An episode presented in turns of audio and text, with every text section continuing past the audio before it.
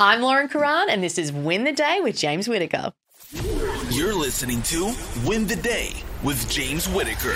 What we do in life echoes in eternity. Broadcasting from Los Angeles, California. Here's your host, James Whitaker. Let's go. Hey, winners, welcome back to Win the Day. If this is your first time here, we sit down with some of the world's true change makers to give you all the tips, tools, and strategies to win the day every day. The quote for this episode comes from Milton Berle and says, If opportunity doesn't knock, build a door. One of my favorite quotes, and today's guest has made a career out of doing exactly that. Growing up, Lauren Karan had one dream to be a professional singer. At 19 years old, Lauren got her first shot at the big time, auditioning for the hit TV show The X Factor. After making it through to the final 30, the aspiring singer fell victim to the pressure and spectacle of the occasion, a moment that crushed her confidence and caused her to rethink everything she wanted out of her life. But the devastating failure created space for a new opportunity when Lauren landed her first role in the recruitment industry. With a natural talent for problem solving, relationships, and business, it was a slam dunk. Today, Lauren is at the helm of Australia's most disruptive recruitment agency. As founder and director of Karan & Co., Lauren uses her extensive experience in engineering, construction, and other technical markets to transform companies that want to find and keep the best people. Lauren's family focus allows her to truly partner with her clients who recognize that caring more about people is what unlocks the real profitability and goodwill of a business. Lauren is also a certified organizational coach, is accredited in behavioral interviewing and psychometric testing, and host of the incredible Building Doors podcast. In this episode, we're going to talk about why companies struggle to find and keep the right people, how to balance family and career, what failure taught Lauren about future possibilities, and how to build doors and turbocharge your career. Before we begin, the right bit of inspiration can completely change the trajectory of someone's life. So there's a friend or loved one out there who needs to hear this episode or could use some help to win the day, share it with them right now. All right, let's win the day with Lauren Karan.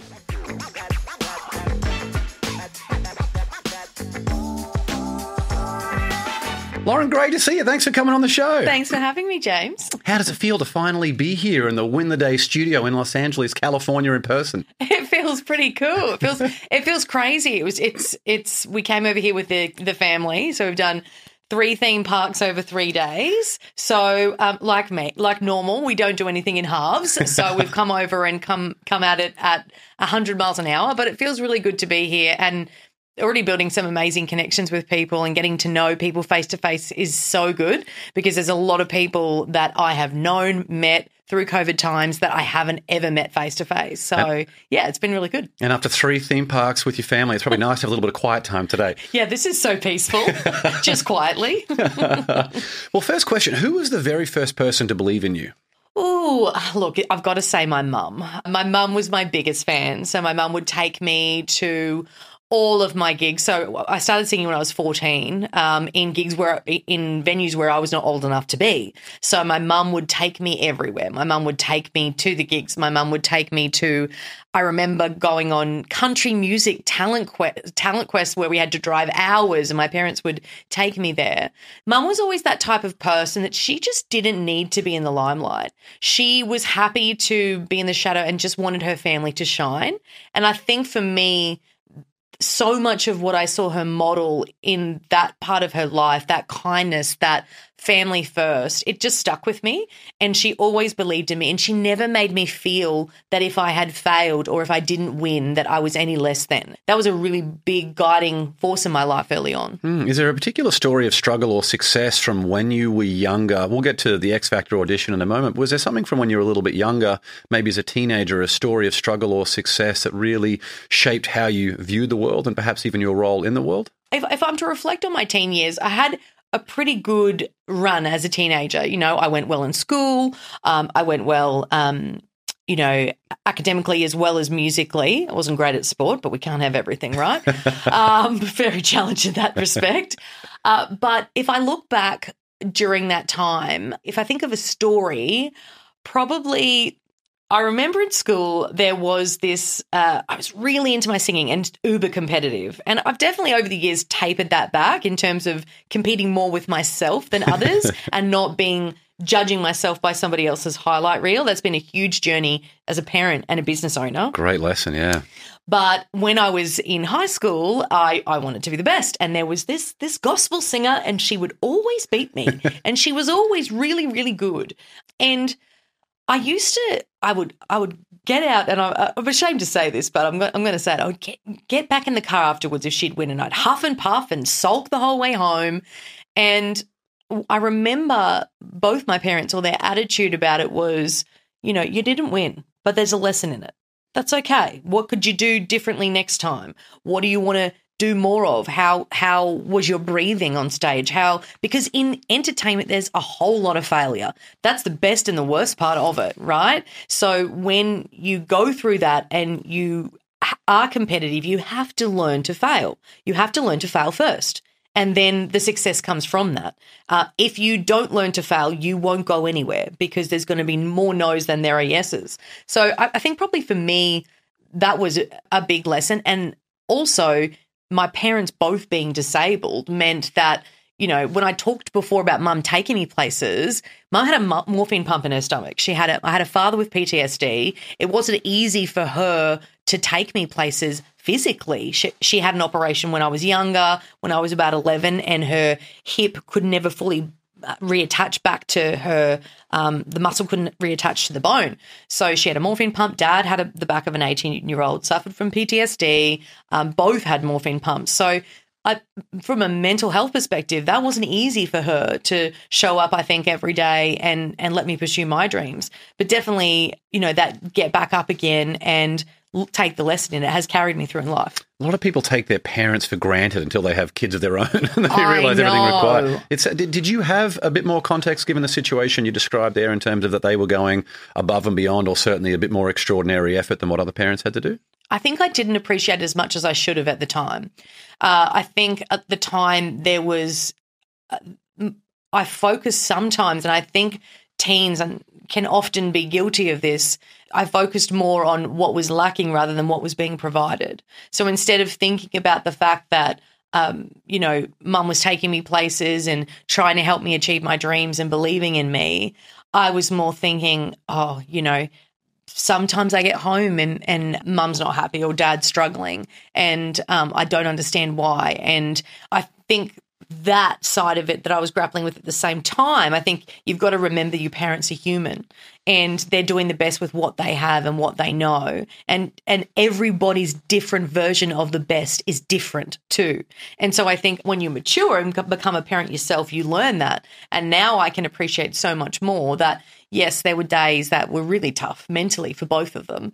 Um, but the fact that they showed up and wanted me to pursue my dreams, especially driving everywhere with mum's um, hip pain and condition, was was a big sacrifice on her behalf. Mm, that human nature of focusing on what's wrong rather than being grateful for what we have. Yeah. Like it's a really important lesson, isn't it? It is. Yeah, I think in every situation, just trying to stay positive and recognize if you want to focus on the lack, focus on the gratitude first, and then you can move to the lack after that. And they also say it's it's, it's pretty much near impossible to be to be grateful and then also in a bad mood at the same time. And we have a saying in our team all the time: recruitment I went from entertainment to recruitment, and, and people that know both industries will understand both are full of rejection, right? it's just, I mean, in, in recruitment, you you tell more people that they don't have the job than people that do. So that that art of how to let someone down gently and really respect um, what they've brought to the process and them as a human, as an individual, is so important.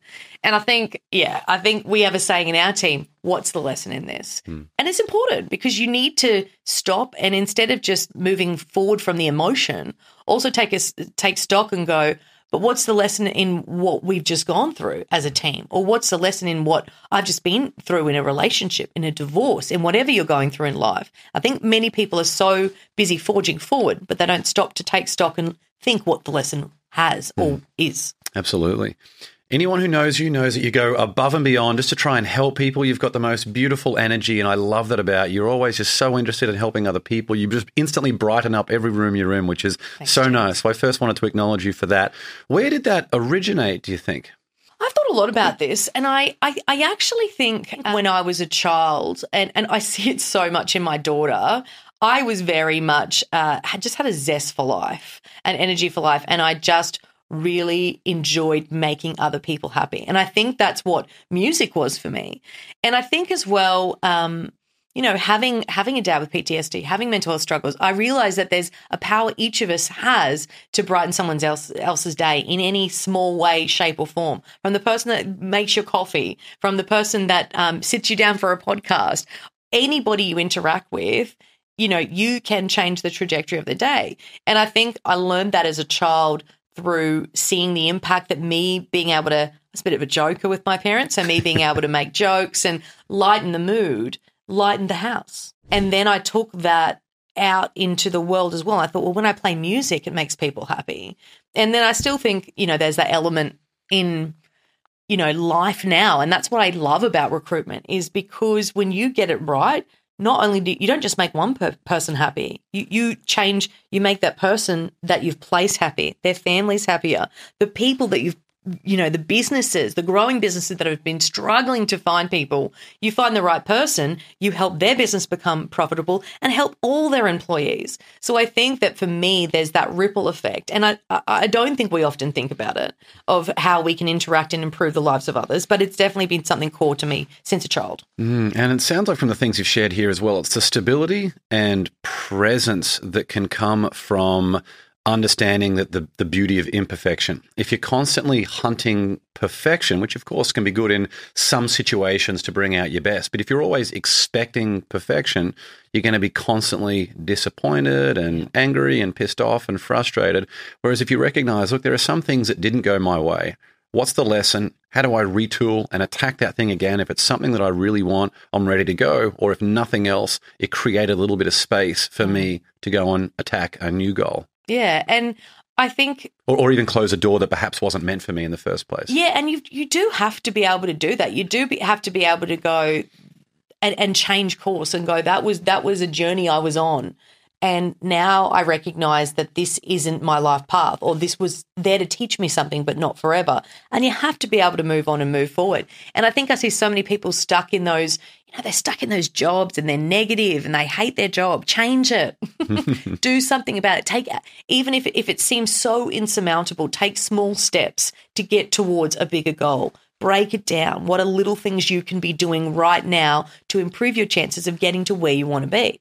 And I think people often just sit in that in that being dissatisfied and not happy with their lot in life where you know, I've on on my podcast interviewed amazing uh, young woman who's gone from being homeless to now going to the Olympics in boxing. I mean, it's possible, you know, if you believe it and you take the steps to get there. Yeah, and if you're not taking action on your own dreams, you think other people are going to be doing the work for you and, and finding the opportunity exactly. for you. It's up to you. You got to lead by example, and you can attract all of that other help and resourcefulness along the way. And it's going to be harder, harder for, for some people than others, of course, but that's just life not everybody's going to have an equal playing field when we get out into the starting line. But if you work harder than the person that had the, you know, the heads up, you know, racing against you, then, you know, and you're more willing to give to other people and you're more willing to be in abundance and provide help and support for others, that will come back to you tenfold. Yeah, so true.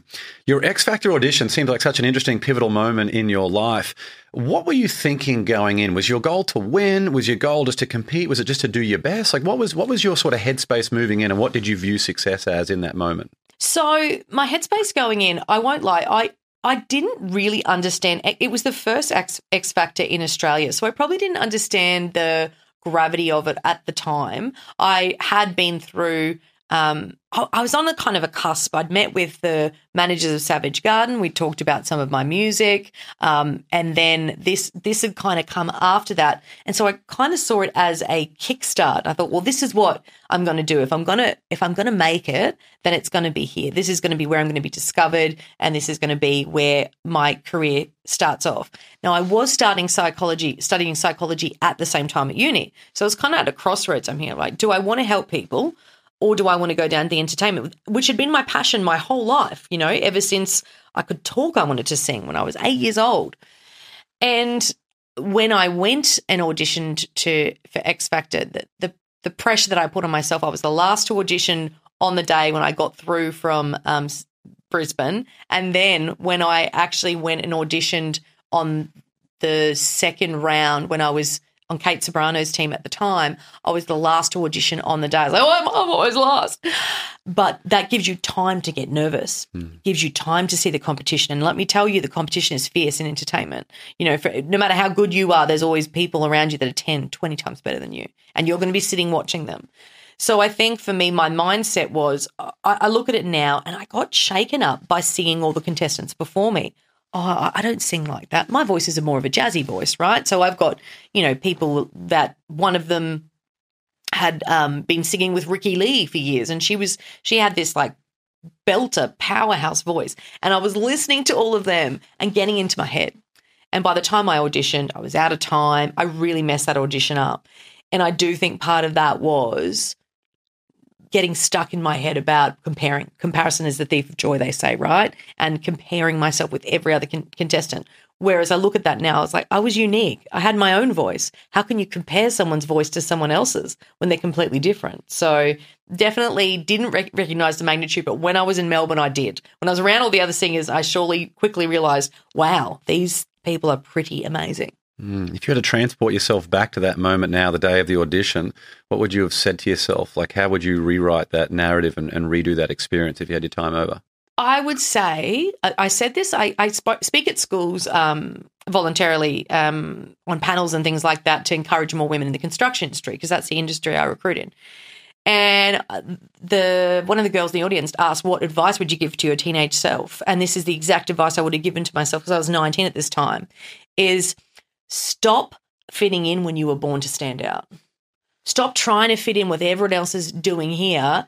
Create your own path. Stand out in, un- in the uniqueness of you, and then you can't be compared because you're you, and there is no other you. So I wish I'd said that to myself. It took me a long time to just kind of discover my own unique way of being and not compare myself to other people, to other voices. Yeah. Yeah, it's so true. We we are busy comparing ourselves. Uh, it's another aspect of human nature. We can't help but compare ourselves to other people, and it's a bit like that perfectionism mindset. We, mm. especially when we have no context over what someone else has got going on behind the scenes. There's been more and more insights I've had lately where you see people on Instagram who have the perfect life, or you see someone from the outside looking in that they have the perfect marriage, and you actually hear some of the things going on firsthand about what's really about how happy they, they Yes. really are and some of the crazy things that are going on. I mean, if these are the people we're comparing ourselves to, a perfect snapshot of what is very much an imperfect life. Everyone is struggling with something behind the scenes. We're all trying to do our best. And even if you are having an amazing week or an amazing month, especially if you have kids or even parents, there are things out of left field that can come and, and knock it off track. So that ability just to be present and be who you are, lean more, allocate that energy into being more who you are rather than trying to fit in with these people that you really don't have a great context of what's going on behind the scenes. It's so true. And I actually um, ended up, I, I got into the hype of social media when I was growing our business. And I actually got to the point we outsource it now. We have a company that does it for us. And um, I did that intentionally. I, I, I still set the scene of what we want to put out there and things like that. But I just didn't want to be on there all the time because I think you also need to limit that time for yourself. You also need to have a healthy relationship with social media where you can jump on and recognize that that's it's, it's not all real. It's not all as rosy as it seems. Yeah, it's like diving into this perfection pit of like, oh my god, I just want to feel bad about myself. I'm going to log into social media and Log spend into hours. social media and see everybody else that's doing great things at conferences. and and you know what? It was a big thing for me as well, in because in the industry I work in, um, so we're all mums in the business, and the industry I work in, you know, can be long hours and. A lot of the recruiters that recruit in the industry are, are, you know, males, and there's this industry of working long hours and the hustle and that sort of stuff. And I was like, man, I can't hustle and work the hours that other people are, are, doing because I have young kids mm. and I want to add value to their lives and I want to have time with them. And so my life has to be my life, not what, not comparing myself to where other people are at in their journey because that might be what they want for them.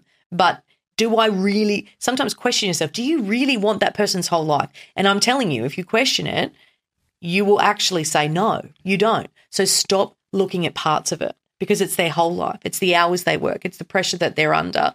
All of that is a bigger piece to why they might be you know, where they are right now. Exactly. It's not really one metric, is there? It's like, what are, you know, they might be very successful financially, but how Yeah. much time, quality time, and being present, having fun experiences, which is something I know that you are just so great at doing with your with your kids, enjoying all those amazing adventures and, and really providing an environment for that. That is such a much better metric rather than saying, oh, someone's earning 30% more money. Well, what if you have 30% more time in the house with your family who are the most important people in your life and then get the best energy of you rather than you being so burnt out or coming home when the kids are asleep which led to the question now that I want to ask you how did your life change specifically? Because I know this was a really hmm. interesting and pivotal moment for your life becoming a mum and at the same time it's not like your career aspirations disappeared. Ever since you were a kid you had these mm.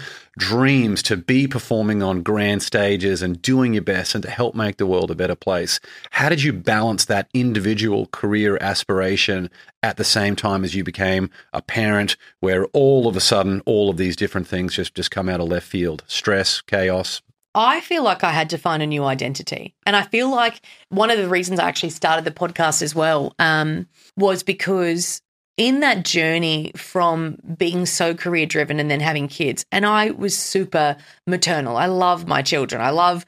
Uh, They they crack me up. They're so funny. They're challenging and funny all at the same time. It's like this, you know. uh, If you think you you know are a structured person, put children in the mix because you just never know what's coming next. Like it's it's we call um it's an Australian saying, but we call my daughter a bit of a loose cannon. We're like, what's she going to do? We don't know. We don't know. It's probably going to be funny, maybe inappropriate. We're not sure what's coming up next.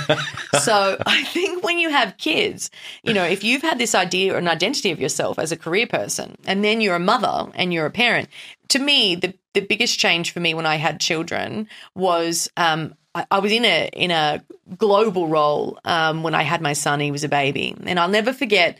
I was doing a leadership because I did leadership programs for a couple of years, and I was doing a program, and I got a call from my husband, and he was really sick. He had to go to hospital. Um, he wasn't keeping fluids down. He was a baby. He was like a year and a half. And I remember getting on the plane and I was on the plane and crying the whole way, you know, like just like upset. The flight attendant gave me a little lanky and settled me in. Love flight attendants, by the way, um, especially when they're super kind when you need them. And so I got home and I went, is this what I want for my life? Because I don't think it is anymore.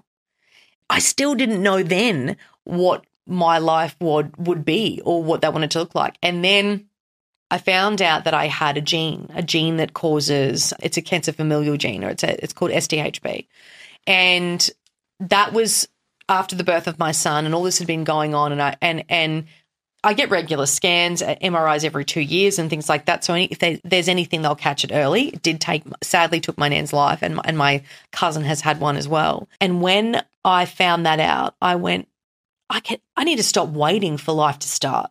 We want to live on a farm you know i know the life that i want. Why why am i saying in the future i'll do this? Oh after the kids are older i'll move here or constantly putting that off. We don't know that tomorrow is guaranteed. We don't know that. So why do we keep putting off the things we want in life or that are important to us for some promise of of a tomorrow you know? And i'm not saying that i felt like there wasn't that tomorrow but i am i felt in that moment that if there was going to be a life change, we needed to make it now. And I wanted to make memories with my kids that were important and that meant something to them for their whole life and that shaped them. And to do that, I was like, right, I need goats and chickens. Stat. I grew up on acreage, and both of us, my husband and I, had grown up on acreage. So the idea of having a little farmhouse was, you know, absolutely what I had to do. So we drove out looked at all these houses that, that I knew it. The moment I walked into the house, I just got this warm, homely feeling. And everyone talks about that when they come in. Like we can't get people to leave. Like it's it's that kind of home where they just feel so at home. You're trying to give people some Yeah, awkward like, cues, okay, like yeah, yeah. bye, see ya. Turning on the lights and the music, yeah. yeah, it's the it's the go home music. and that for me was a, a pivotal changing moment in my life that I went, you know, and, and I think it shaped so much of what I do now. I wanted to start a business. I was like, okay, I'll start a business. And I think people have a lot of thoughts around, oh, I'll do that when, or I'd love to in the future. Well, why can't the future be now? And you don't have any guarantee of the future. You're doing amazing things. We'll touch on a second with with uh, your career and your business, Karan and Co. Thinking about what you just shared there in terms of taking action now I'd love to know what what are more detail on the absolute non-negotiables for you, given that you have this career, you've got a, a growing team with clients all over the country. What are your non-negotiables for life when it comes to home and career that you just will not bend on? I need to be able to go to the stuff for my kids' kids' school. I need to be there for the big moments. I won't. I won't uh, compromise on that, and that's really important to me. I need to make time for exercise. So if I'm in a role and I'm not having time for exercise or I get too busy, from a mental health perspective, if I don't make time for exercise, I'm really annoying uh, because I overthink. I stay up at night. I can't. Um, I'm quite a high energy person, so I feel like energize expels that energy. And and my husband will even say to me sometimes, have you been to the gym? you know, in the last couple of days, just asking. You know, just uh, just just checking in. Putting so, the car keys in your hand and have some fun at Pilates. Um, so that's another one is is making time for exercise, and then the third one is working with people and clients that have the same values I do. So I quickly learned in the corporate world that what would make my job rewarding is holding a high standard of our own personal ethics and integrity in the way we deal with people and also the clients we choose to partner with. And I think so often companies it it can be so tempting with big profits and lucrative deals to um, sell your soul, but your team feels it, and so will you as the business owner because they're more difficult to deal with. They take up more time. You know, you don't feel appreciated or rec- uh, or um, recognized as, mu- as much. And in our industry, if you're feeling that, then what do you think the people are feeling that you're placing into that role? You know, I made that connection and I went, right, it can be done really well. Recruitment is such an awesome thing. Like the ability to find someone a job that can shape their whole life you know that's a, it's a privilege. And so i think so often it's turned into what i saw a lot of money making you know? It it was a, almost like trading people into jobs and just moving on and it was about making as much money as possible. Whereas where i see it is getting it right. You can really you know change someone's life. So the problem you wanted to solve with Karan and Co was the typical tr- uh, transactional way of doing things that the recruitment industry had become. You're coming in to say, how do we partner with leading businesses and clients who just want to have great people and they recognize that by looking after your people first, that is going to heavily incentivize them to go the extra mile, which affects your bottom line. A hundred percent. And then also going in with those organizations and not looking at it like a transaction. When you're going into a business, and I think all of us in, in my team have, you know, over 10 years experience working for companies doing their resourcing. When you go into a company, you can see the issues of why the role may not have been filled. And to me, the other thing is if you've got companies that want your help, uh, they know that great people are the foundation for their success, and they really mean that. And I'm not talking about just having those values on the wall, but I'm talking about you see the way that they treat you as a supplier and the way they treat people in the interview. You partner with those kind of clients and you help them, their business is going to be immensely successful. And it's going to be because you help them as well. They don't, a lot of the time they don't have all the time to know everything about recruitment. They might not, not understand that the salary is pitched wrong. They might not know that the you know title is incorrect for the position. They might may not know that their onboarding experience isn't great for someone coming in. There's so much that we can help with outside of just the actual finding of the person, and that's what lights me up too. To see an organization get it and get great people is so rewarding. We had one client that said to me, I didn't even know the story. I sat down, my my team out, member out there, and they go, "Do you know why we use Karan and Co?" And she she was like, "No, you know, I know, I know that we've had a long relationship with you." And she said, "In our first year, we hired forty people and kept five. Forty people we hired, paid fees for, kept five of those people." And she said, "And for the last, you know, over a year, we're keeping everyone." So that's the difference that it can make actually putting the time in and doing it wrong. So people always talk about what's the cost of, you know, a toxic employee when you get it wrong. What's the toxic the cost of someone falling out? What's what's the cost of actually firstly paying all the agency fees for these people, but the damage to your culture too. And so I think for me, when I started to make those connections and missing pieces, I thought let's let's do it the way that that I that I want to do it and the way that I think is going to add value to businesses. How often do you turn down companies then if you feel like they're not values oriented or there's just some part of the communication you have with them where you're like, this is just not a good fit for me? I think about 25 to 30% of the time. Yep. Attrition rate like the Navy SEAL training.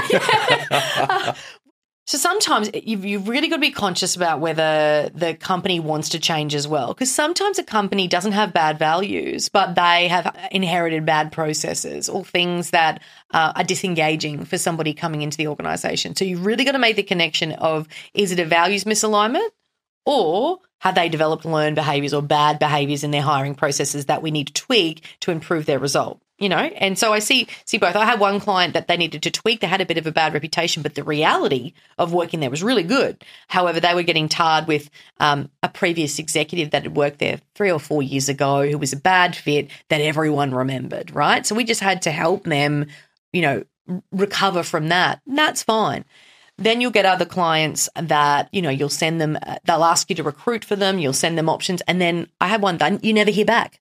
You never hear back you don't have feedback for the person, you, that's a complete no no for me. So if that's the case, I just won't go there. And so you, you, a lot of the time, the tricky part is you don't always figure it out until you start dealing with them, right? So you've got to be okay to go as a team collectively and go, hey, that wasn't a great experience, and these are the reasons why we don't feel like that client is going to change. Let's let's move on mm-hmm. because we know that that's not going to be uh, values alignment for us.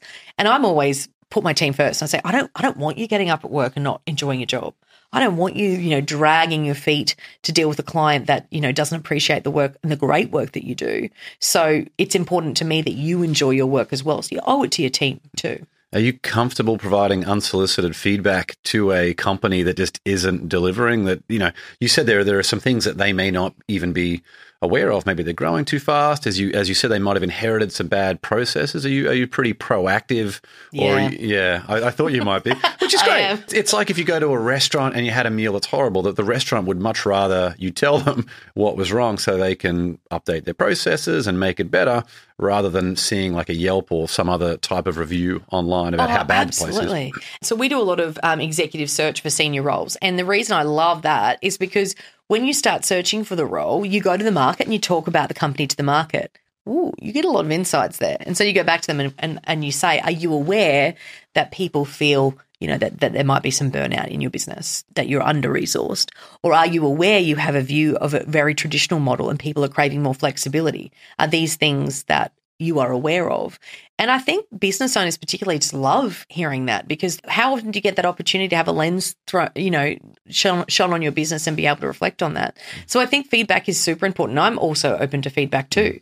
And I think everyone needs to be because it's how we grow and it's how we get better in business. The importance of outside perspective. The so more you're in the trenches doing your own stuff, it doesn't matter who it is. You know, yes. Elon Musk, right through to someone who's starting a business, soliciting and asking for specific critical feedback as much as possible. Oh, absolutely, absolutely, and not and not being afraid to sometimes say the unpopular thing. It took me a long time to realize because I like making people happy, but making people happy isn't always being liked. Mm you know, sometimes people need to go through uncomfortable growth to be better, to for their business to be better.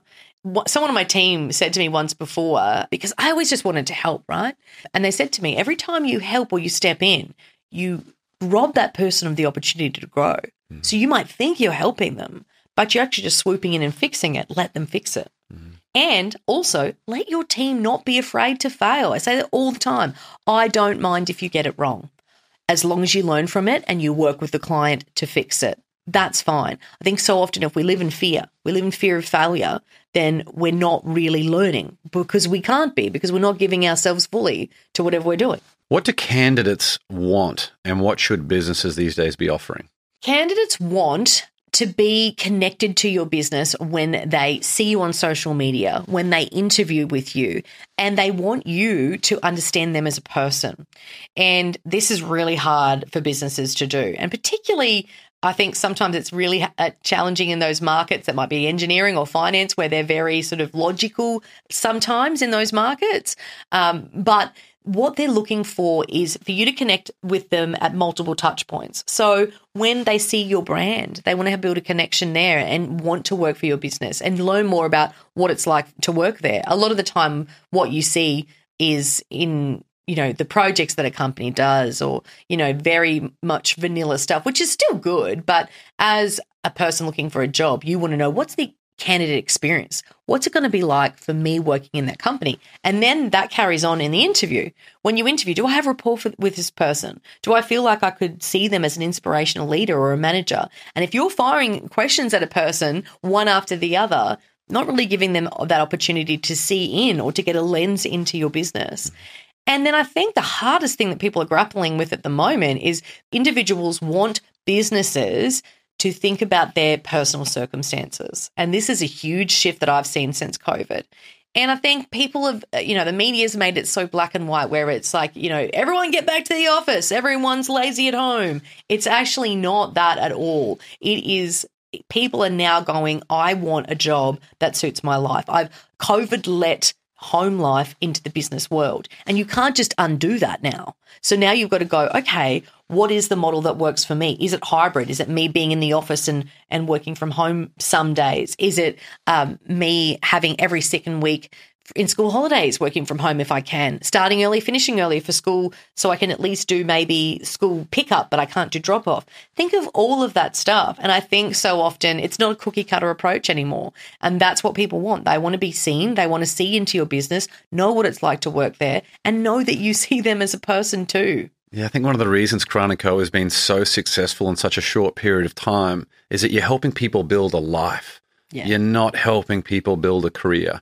And if they're just building a career, they're going to be grabbing whatever vine's coming up, or they're going to be getting frustrated and, and burnt out in that role. But when they can build a life, it's so much more meaning. They have so much more energy they, they can go and give back to the company as well. It's a win win for everyone, right? Exactly. And I think we no longer, and I, I, don't, I think we were foolish if we ever thought we could, can separate career uh, from our home life because the two are intertwined. Each decision we make in one impacts the other. And this whole notion of work life balance, well, I don't know. I think that that work life balance notion sets us up to fail because is there ever really a balance? Because sometimes your kids are going to need you more because they're going through a tough time or they're sick or they're struggling at school. So your effort's going to need to be more there. And then, but then you're going to need to have other times when your business needs you more. So you need to be able to scale up and scale down when you need it as a parent and as a person running a business or building a career. Mm, absolutely.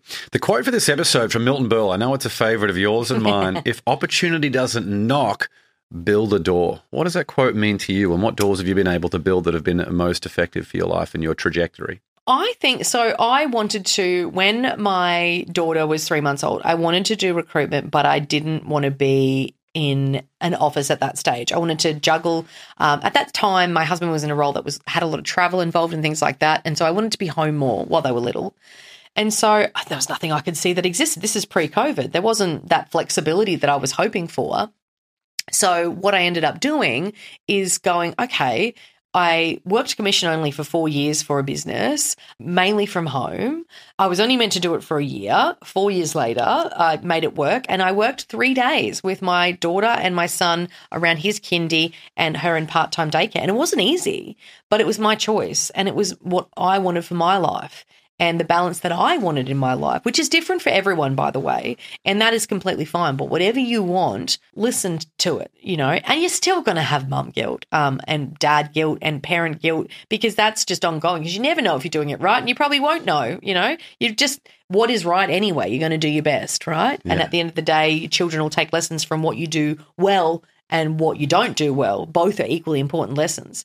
So I think for me, the opportunity to to build something that isn't there yet and go, oh, I want to work from home part time. I was like, what do you mean? No one does that. I was like, well, I, I, want to. So I'll figure out how I can make it work. And I did. And then I wanted to have a business that was a remote model. It's now more hybrid because we do, I do spend a lot of time going in and out of the city because I love seeing people. Um, but the base is that the team can work remotely and work in and around their kids' hobbies and family commitments. I get messages from mothers on the daily about what we're doing and just kind of saying, oh, you know, I wish I could find something like that. Do you have anything? We we don't have to advertise. If we wanted recruiters, we more recruiters to grow, we would have people, you know.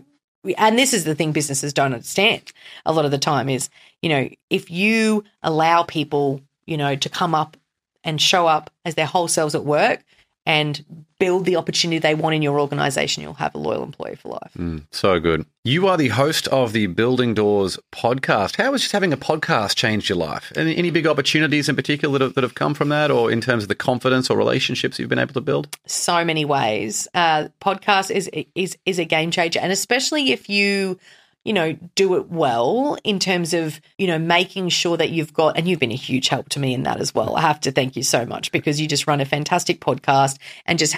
Uh, this was the first podcast that I sort of listened to and really got engaged with. And that was during COVID, and COVID was tough in recruitment.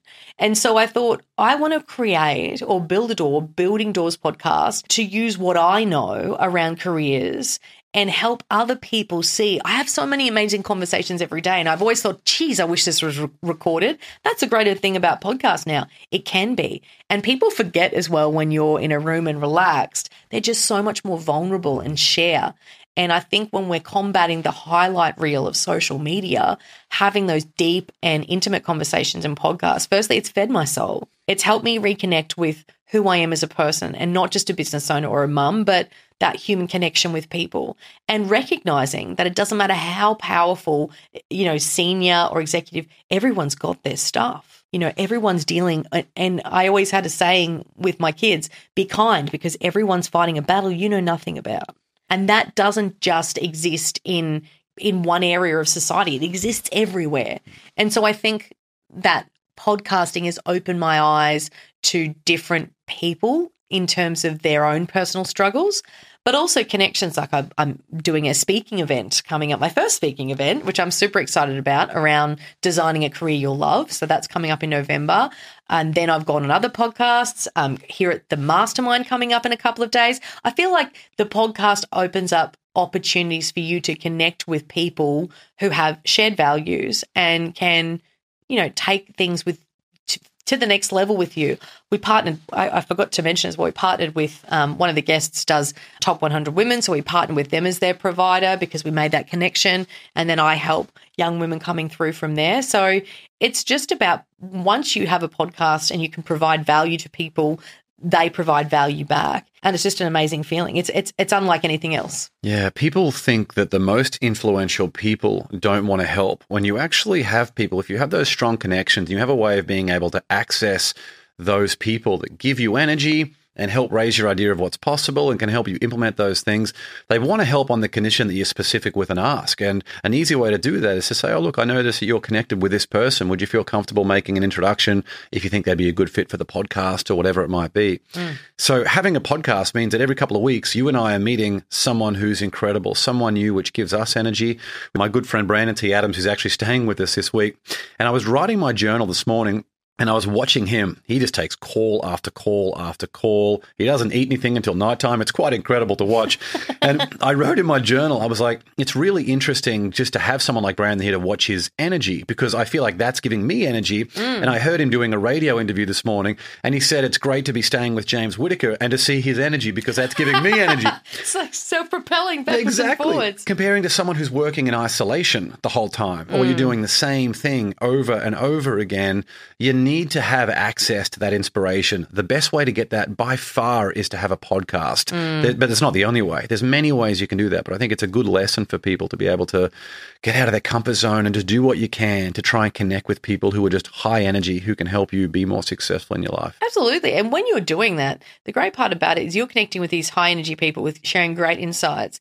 And then you're sharing that with the world. I think I, I was, I was just blew my mind that our podcast was listened to in over 25 countries. and so there's people that I don't even know over the, the world that are getting something out of that, that might just wake up with a bit more of a spring in their step, or they might that might be the day that they take action. That might be the day that they go, you know what, I'm not happy in my job and I'm going to make a change, or, you know, I'm not not spending enough time with my kids and that's important to me so i'm going to change things you know if if i've done that in some small way for one person then that's success to me too you'd be walking down the street in Paris being like, wow, I didn't realize how popular I was in France. what an autograph yes, exactly.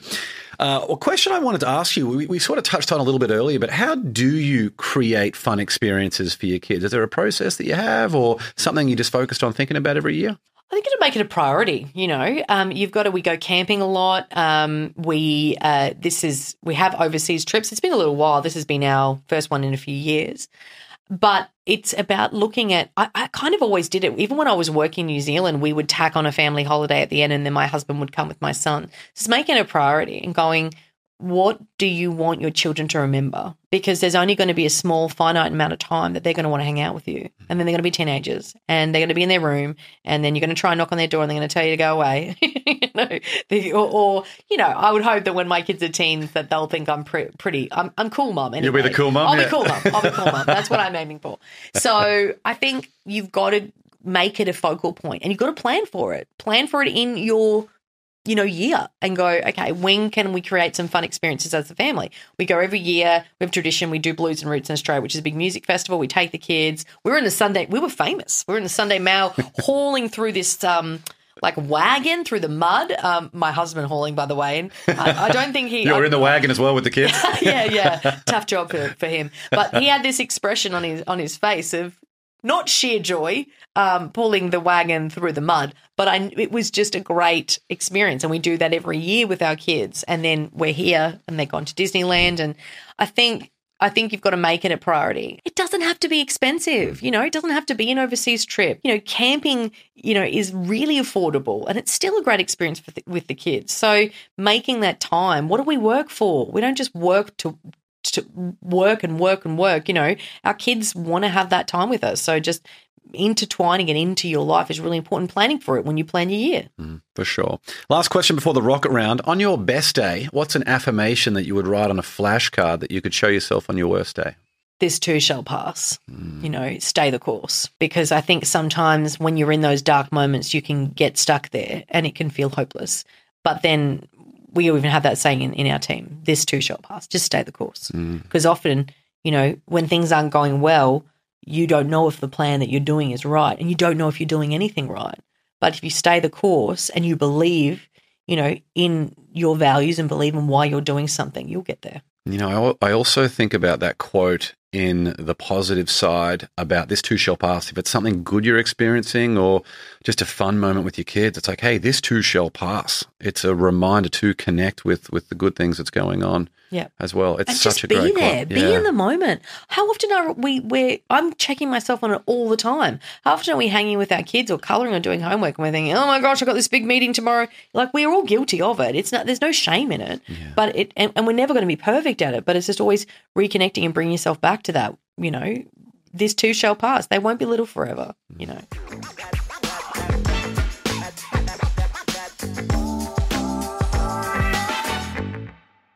Well, let's now move into the Win the Day Rocket Round. 10 questions for some quick answers. You up for this one, Lauren? Yep, yep. I'm up for a challenge. Number one, you and I love a good quote. What quote inspires you the most? Is it the Milton Berle quote for the It episode? It actually is. It actually is because it's everything that I've done in life. Absolutely. If opportunity doesn't knock, uh, build a door.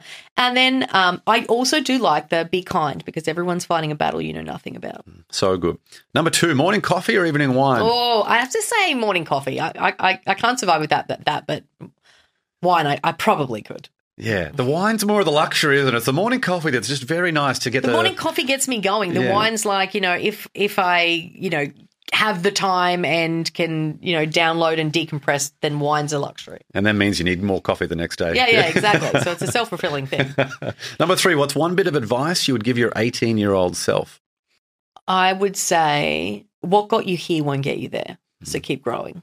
Number four, what book do you gift the most, or is there a book that contributed most to the mindset you have today? I like how to win friends and influence people. That's probably a good one. And I should say Think and Grow Rich as well, because I have read that recently and it was brilliant. And there's a recent one, like there's so many. I gift books all the time. So every time someone comes on my podcast, generally I'll gift them a book uh, because, yeah, books are such a beautiful gift to give. But How to Win Friends and Influence People was the, f- I need to think of the thir- first book that got me into reading, and it was that. That came out within one year of Think and Grow Rich, 1937 and 1938. Very interesting time for the world. Those two books are yeah. absolute all time classics. Number five, was there a vulnerability you once hid within that became your superpower? I think being emotionally and really caring about people. I think for a long time, you know, particularly in the industry, working in construction and a, and a heavy heavy industry, I thought that that was a sign of weakness. But now I see that empathy and compassion is just a sign of a good leader. Mm-hmm. Number six, what's one thing you've learned about failure? It's constant it is right, every day. every day, Yeah. and you've got to go with it. Like don't don't fear it because if you fear it, um, you'll be constantly met with disappointment. Failure is constant because it's how we learn, it's how we grow. When we win the day, it doesn't mean that you're immune from scars. So often you have those scars. Sometimes it feels like every day, but we take our, we do what we can to make sure we, we keep moving forward. Number seven, if you could sit on a park bench and have a conversa- conversation with someone alive or dead, who would it be? I really like Oprah. I would love to sit down with Oprah. I just think she, so much of her compassion. For me, the connection she has with people, she's got this beautiful energy, and it would definitely be Oprah just to just to hang out with her. Number eight, what tool or resource best helps you run your life or your business? Ooh, um, that's a good one. Tool or resource? that is a really good question, and it's kind of stumped me. Tool or resource that best helps me run my business?